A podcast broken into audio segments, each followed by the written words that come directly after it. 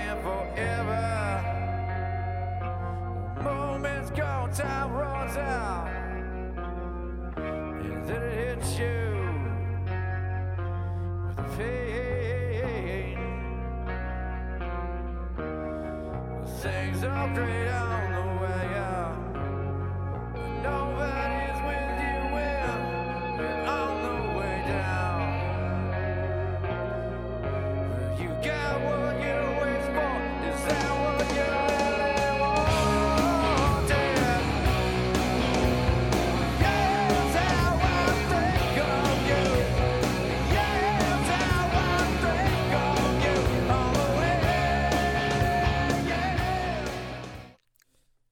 Welcome to Gods to Ghost Volleyball. I'm your host, Scott Bemke.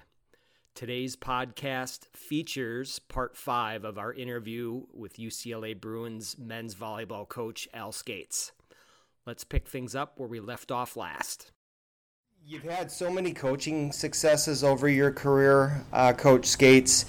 Um, let's uh, talk a bit about maybe a, a failure or two that you had along the way that really resonated with you, um, and what did you learn from it ultimately?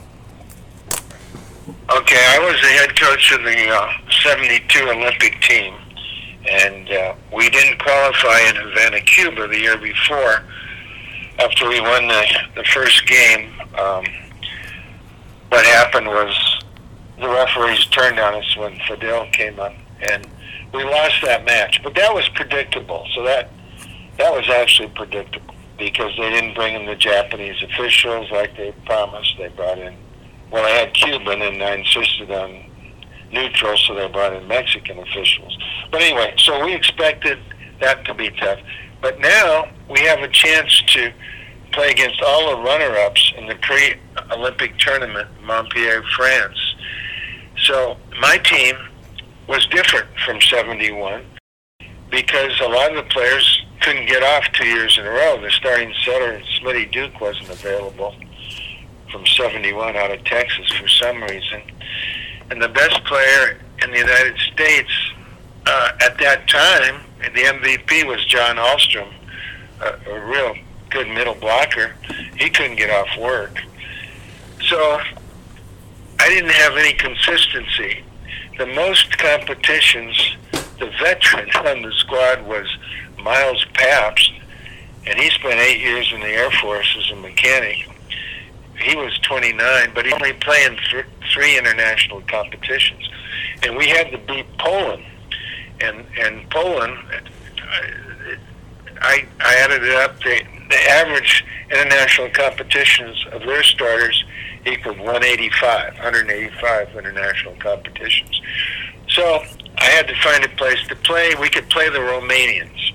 Okay. They were a good team, so we left on July 23rd, and on the 24th, our bags didn't get off until Paris.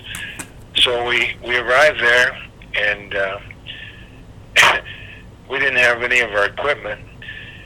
And there was a airplane strike, and people were getting off the planes with their own baggage. And and um, finally, we met our statistician Jim Coleman there at, at Bucharest, and a seven-hour bus ride to, up to the mountains, Piatra Neamț, where they trained and ate dinner at three and played our first match against Romania, and uh, they crushed us. And uh, they were in the tournament also, by the way. So um, after that, I, I said, okay, we're going to play five games no matter what.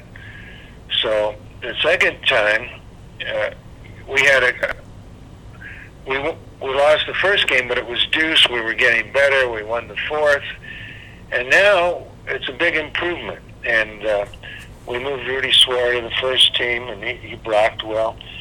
And the next day, we had to go to Bucharest to play, and uh, so the Polish team was up there with a camera, 16 millimeter camera, their whole staff, and they scouted us because they'd never seen us anywhere because we never played anywhere and because we didn't have money to go anywhere. But uh, so Romania, I put the second team out because we're being filmed, and that was a three game match. Then we finally had the fourth game, and uh, you know we were competitive. We were getting good. We lost the first two deuce games, and then we won the next two and lost the third. So I felt we were ready. So we go to Romania. I mean, we go to France, and and the coach they changed the schedule. So then instead of playing Poland last, after we could get a few more good competitions against Hungary and some of the other teams, they had that scheduled as the first match because our team was playing good finally, and so we had to play in this little hot gym, and uh, it was filled at capacity, and we are in the fifth game against Poland. And whoever wins this gets to go to the Olympics because we're going to crush whoever else we play in, in our pool. And what happened is that at 12-12, we set a perfect set to John Stanley hitting on the outside. His son Clay played later Sure. on the U.S. And uh, John slipped and fell on his approach on the step close. He just hit a wet spot. He was sweating through his shoes. It was so hot. And he just landed flat on his back, and the set went went to the floor. And then I remember there was an overpass, and Rudy Suwara went up in the middle and just crushed it, but it was just out. So we had two swings right there to go ahead of him. Anyway, we lost in five deuce game, uh, and, and we lost. And Poland went to the Olympics. I think they took a third that year, and then they won the gold medal '76. And so I, I was uh, pretty distraught. The Polish coach brought came to console me and brought a bottle of vodka. We sat out on the bench outside the stadium and had a few glasses of vodka because he knew he was going and we weren't. So that was nice of him. Yeah, classy move. Yeah, so I sent the team to Germany with uh, uh, Bert de Groot, Colonel de Groot, and uh, I stayed there and wrote a 21-page report to the Olympic Committee on how to win a gold medal. You know, for two, the year before I was gone for 40 days. I was gone to Poland, Miami, uh, Cali, Colombia for the Pan Ams, and then to Cuba for the zones. And I, I had to go down to the credit union and take out a, a, a big loan so I could afford to be the coach because they didn't pay it. They didn't pay the players, which is why you never had the same players day to day. So I stayed there and wrote this with uh, Clint Stevenson, the father of, of one of my setters. And Clint was a, a lawyer and very knowledgeable about volleyball and helped with the Winston League at the Forum later. And, uh, you know, he helped me a lot. And we submitted this report, and I never heard anything about it. I it to everybody on the Olympic Committee, on the USA uh, Committee, and then, then they finally implemented it about 1981. And uh, I, I told them I was done with, I was done. I'm not coaching USA volleyball anymore. I'm going to grow NCAA volleyball. I'm just done with this organization. And I didn't coach again for the USA until 1997 when, when I was the head coach of the uh, World University Games. But that's one tremendous disappointment. Now I'll tell you about the other one. Okay. The other one's the UCLA, and we had a great team. Maybe the best bunch of players that we've ever had. I mean, but it won't be remembered as that. Everybody always says the best, the best college team ever was the 1984 team that went 38-0 at UCLA. With Luyties and Partie and with Saunders on that team and all those studs. Yeah, that that was the team. Yeah, they they were were Partie and Ludi started four straight years. We won four straight NCAA championships. I mean, that was a great team. Roger Clark. yeah, Roger Clark was on that team for four years. He came in the same recruiting class. He had the great jump serve, and, and, and that's the team they say was the best. But the '82 team, a lot of times, his name's the best too, because that was another undefeated team. Karch was on that team, and Saunders, and Partie, and Luyties, and Ball State transfer named Mohalski started. He had one year of eligibility. Reed Sunahara before his motorcycle accident, the Flying Hawaiian team was awesome. We had a great coach, Danny Klein, was my assistant. So that that was just an awesome thing. Okay, so, but anyway, we're talking about this team, this 90, 94 team. I mean, we had Nygaard and Wong and Sullivan. These guys started for four years also. They redshirted the year first. We had John Speraw starting on that team and you know that was that was an incredible team. And uh, so what happened is this: we get to uh, we let's see, we won in '93. Yeah, that team won in '93. So we get to Indiana, Purdue, Fort Wayne in '94, and uh, we've got two Midwest teams in there for the first time ever. And uh, so we play IPFW at their place at home, and they had um, future Hall of Famer Loy Ball setting, and and his dad was coaching the team, but Loy had a hand injury uh, just before playing basketball, and he wasn't very good as a setter, and so we we pretty much crushed them. and then um, let's see. Shondell was coaching Ball State, and Penn State beat him. Tom Peterson was coaching Penn State, and I think they were down the first game, but won the next three, went to the final. So we're playing, and a huge, huge crowd for the Midwest. They had 8,000, which set a record for for the Midwest. 16,000 uh, was a two-day record, but so we were the clear favorite, and uh, we we beat them easily first game 15-9. They squeaked out the second one 15-13. Then we crushed them 15-4, and then they came back. They had, we had a lead. Now it's the fifth game, and they've got a guy named Ramon Hernandez from Puerto Rico. And Pardon me? I think he was one of. They oftentimes had some of those international players. Maybe I think he was a, a Puerto Rican that was on that team. He was a Puerto Rican, and the center was a Puerto Rican, and they're talking in Spanish, and and uh, unfortunately, I didn't speak Spanish, so I didn't know what the hell they were talking about, and uh, they were swinging Hernandez from side to side. We didn't know where he was going and he was having a career match. We just we just couldn't stop him.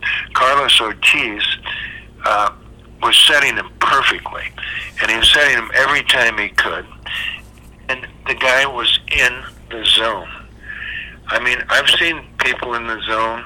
I've been in the zone, you know, many years ago. I can remember it well, and it only happened, you know, twice maybe to me, but I never saw this guy play better I, I don't think he ever played better, and he did it. He just he beat us, and that that was a great team. But what really was disappointing is the linemen were cheating. They had local guys uh, as the linemen, mm. and the referee did not overrule the the horrid calls. There were five bad calls in the fifth set by the linesmen either touches that weren't touches or balls that were out that were in, you know. And uh, from that point forward, the NCAA flew in linemen. But up to that point, they were taking local people as linemen. And these these yeah. linesmen, when Penn State won, they jumped on the dog pile with the Penn State players. Oh boy, that's not good. I, I had not seen anything like. Well, of course I had seen it you know, internationally, as a player, I've seen this before.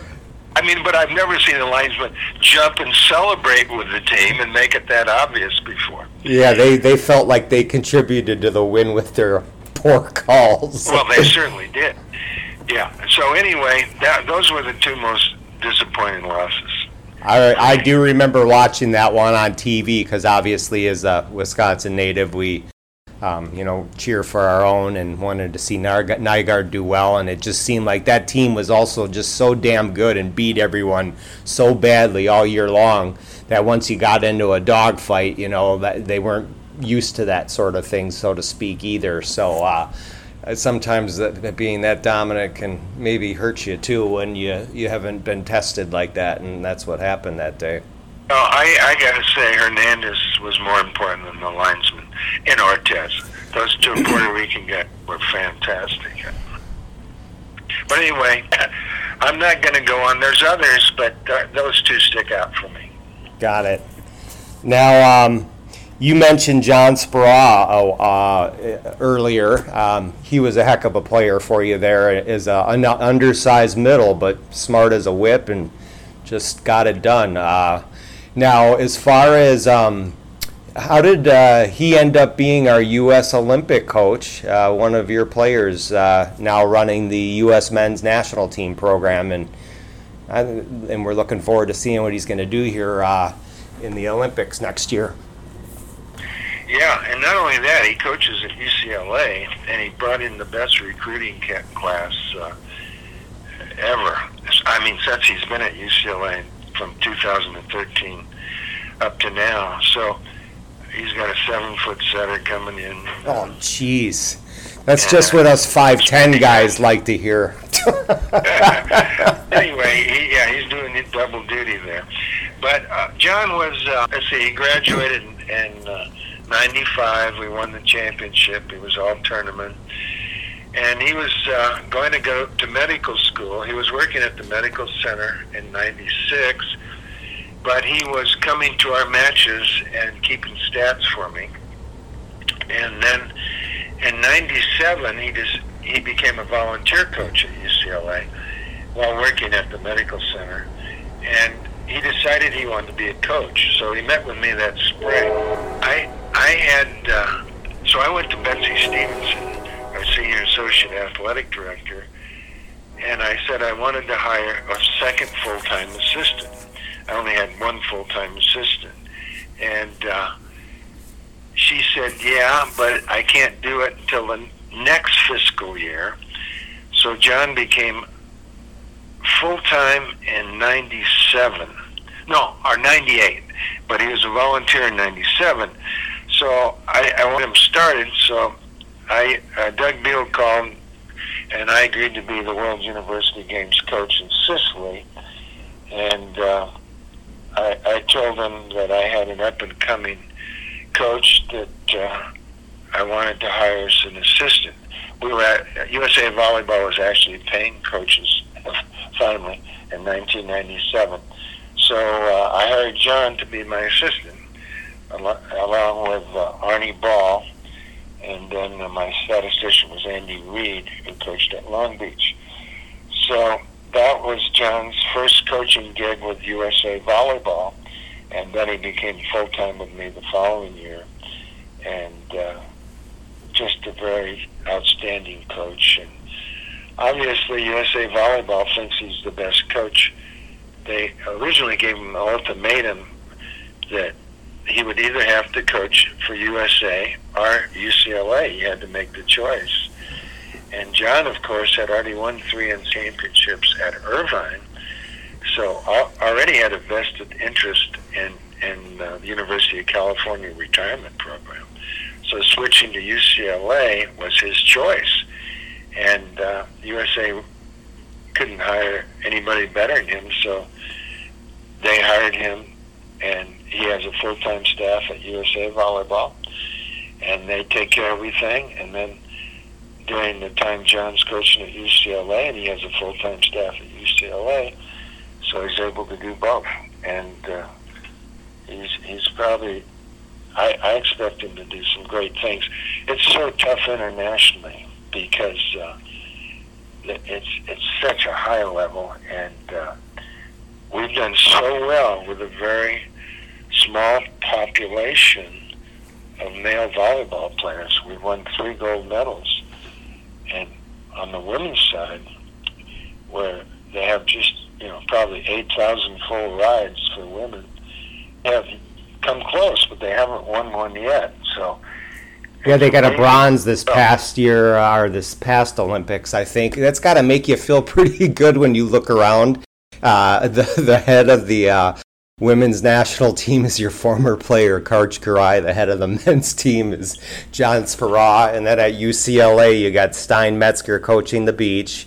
You've got Mike Sealy coaching the women's indoor.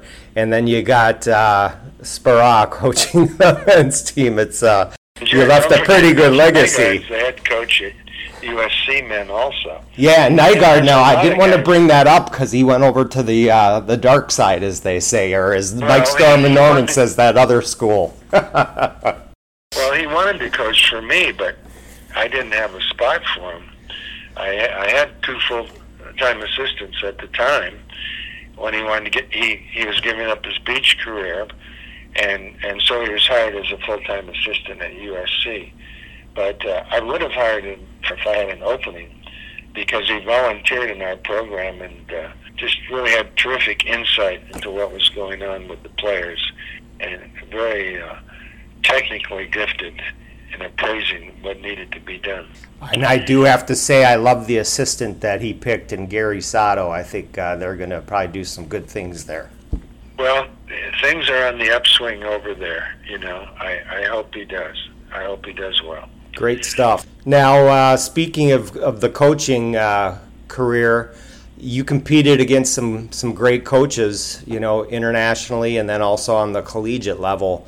Um, as far as uh, your coaching nemesis is um, at the collegiate level, which coaching peer did you have the most respect for when it came to competing against them, Al?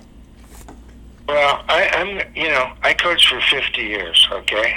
So I, I'm going to go back a little bit and uh, tell you that the coach I respected the most when I started out in the 60s was Colonel Bert DeGroot. He coached the United States Air Force team, and be, when he retired, he became Dean of Students at Santa Monica College. Mm-hmm. Uh, when I took over at UCLA, he was coaching the, uh, the team five days a week, Monday through Friday, three to six, in the men's gym at Santa Monica College. And he was the best coach I had seen, best volleyball coach for sure. And uh, eventually, to beat him, I just started taking the kids that he had coached for two years and them transferring to my program. Didn't you do that with Butch May and also with Ernie? Was it maybe or? No, Ernie spent one year there and Okay. then came over to UCLA and played for me for three years.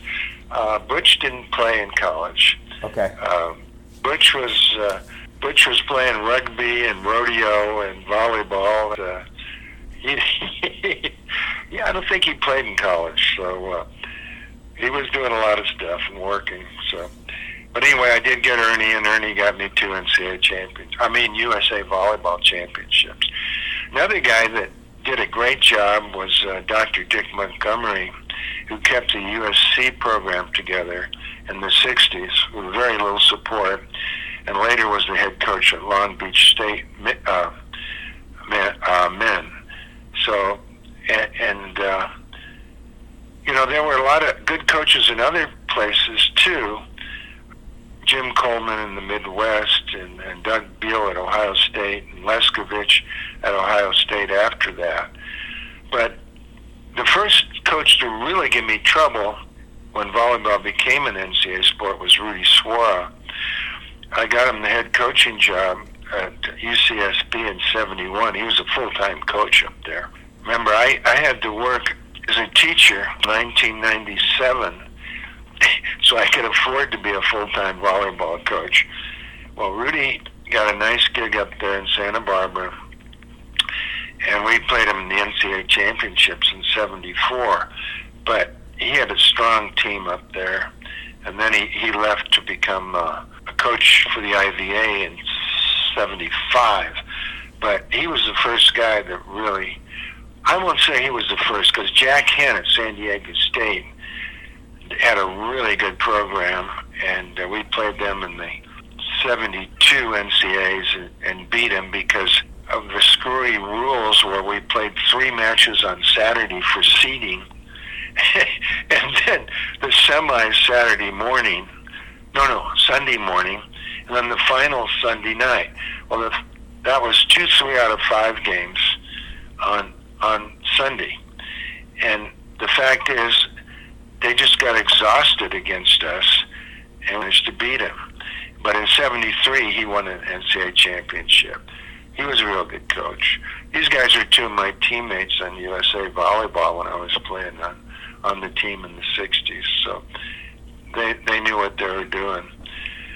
Um, then a guy came along, uh, Marv Dunphy at Pepperdine, very well respected, won five NCAAs, uh, won a decade, and uh, had the sense when he was coaching the Olympic team and took over for Doug Beal, took over the gold medal team, I'm not changing anything, and went on to win another gold medal for USA in '88. His former players love him, and then we ran into a great recruiter, Ernie Hix at USC. He didn't really know much about coaching volleyball, but he knew a lot about talent and he could recruit, and he, he had some powerhouses. He won two NCAAs in 77 and 80, and uh, I mean, he, he had some tremendous athletes in his program. Then Bob Yoder took over for him, one of his great players, and, and he won in 88. I guess the guy I, I sent up to Stanford did pretty well, Fred Sturm, and I sent Fred, one of my former players, Fred Sturm, up to Stanford to coach. And he was the head coach of the men and women's program at Stanford. Mm-hmm. I used to come up there early. He'd invite me early to play golf at the Stanford course.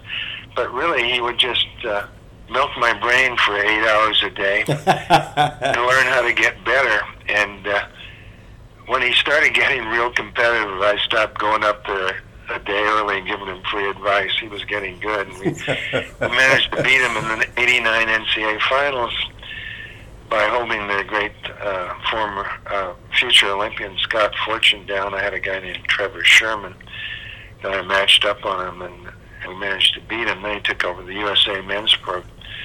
But he, he brought in uh, Don Shaw to co- coach with him and asked Don, well, let's just be head coaches of one team. Which one do you want? So Shaw took the women, and Fred said, "Fine, I'll take the men," and became the men's Olympic coach, and then uh, took over the Denmark national program.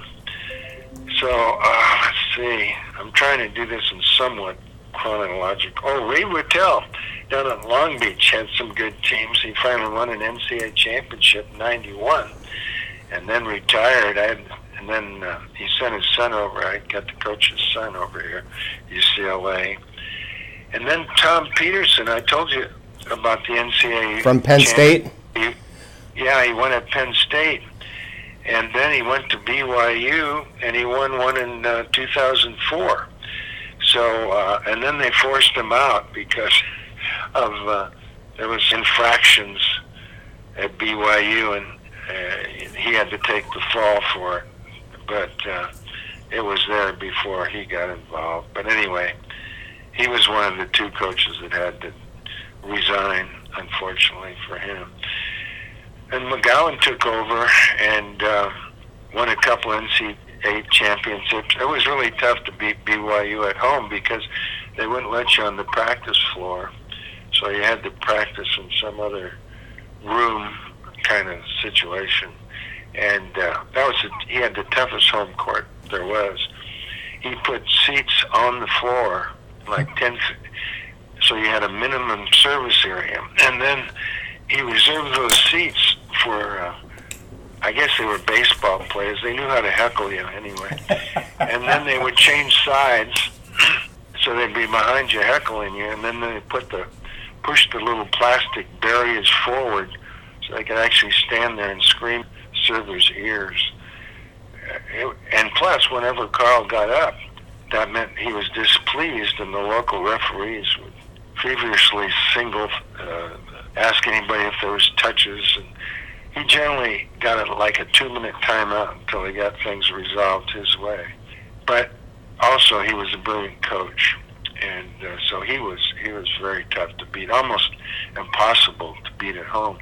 Then there was a guy named Alex Alex Popovich at Rutgers Newark, who had the Do- Golden Dome Classic in the '80s in Invite SC and UCLA back there, and fill up that Golden Dome.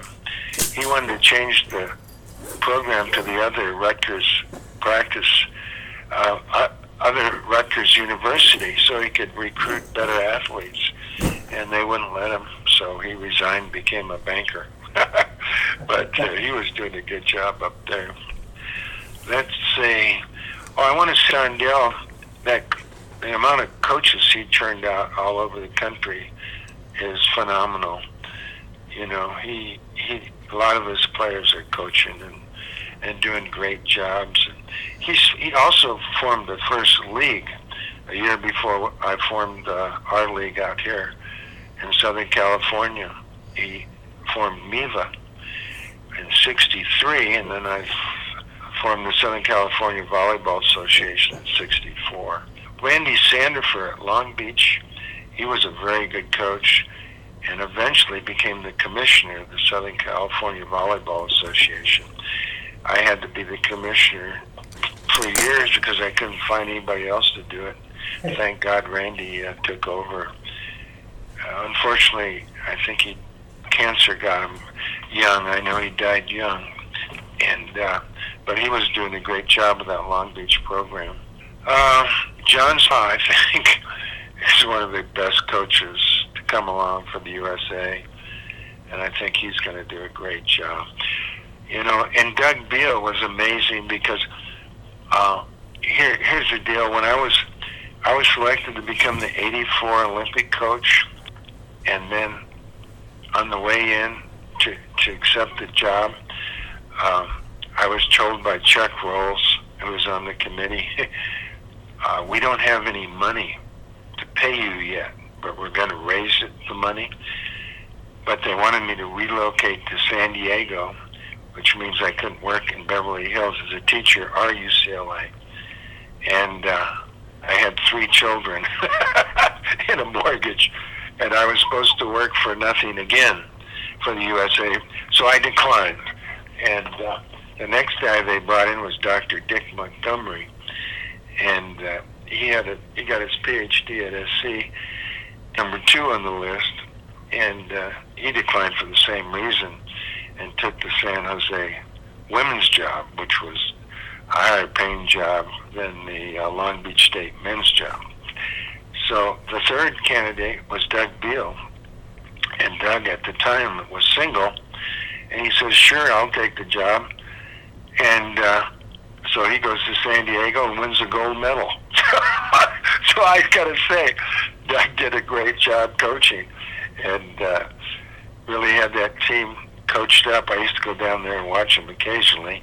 I'd run camps in San Diego every summer, so I'd, I'd drop in and watch during that time. And, uh, very competitive practices.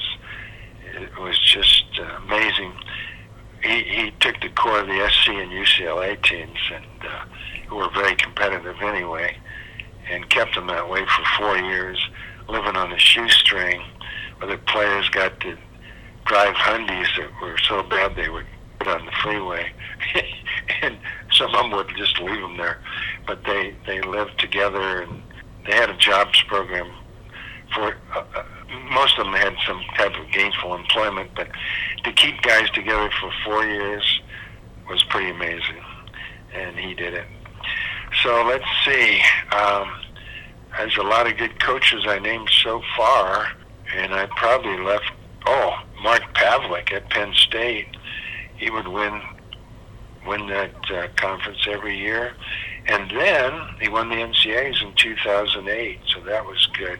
John Speraw, no, I mean, excuse me, Ken Preston at Santa Barbara had a tremendous coached team every year.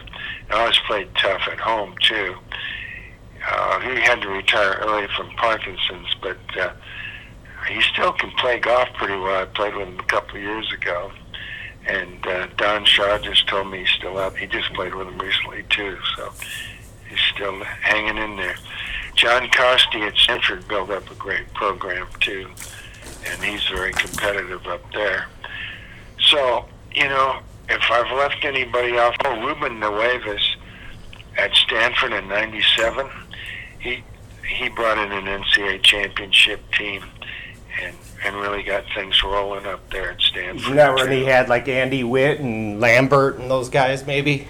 Well, that was '97, yeah, and Witt and Lambert, and uh, Stuart they, Chong, uh, maybe? they took us out in the NCAA finals. They had a three-man block on uh, Nihipali, our great opposite, who uh, we we just went to him anyway, and uh, yeah, and that, that was a great great. oh, yeah, and. Fuerbringer, I think, might have been there at that time, too. So they had a You're absolutely right. Those were the three guys that were leading them at that time. So he was a heck of a recruiter. He got the right people in, and then the next year they let him go because uh, he was having problems with Witt and Gardner, and uh, wasn't starting those two guys. And the next year they they made him. They gave him another job. But anyway, they promoted Kosty, Kosty I think, at that time. Hey, Dave Deuser at Lewis, he, this little school that's outside of, and it's in Romeoville. in, uh, it's, I guess, it's clear. The next school is Loyola, the next big school of Chicago. But anyway, he had a championship, but the NCAA took it away from him. That's when they had all those international players there that were like, uh, uh, no Yeah. one knew their backgrounds or something, and they had some good- real studs. I remember uh, on that team when I watched them. That's for sure. Yeah, these guys were a little older and a little more experienced. yeah. they weren't exactly quote unquote amateurs, as far as we knew. They were. You did a good job with that group anyway. So, and how about Mike Wilton?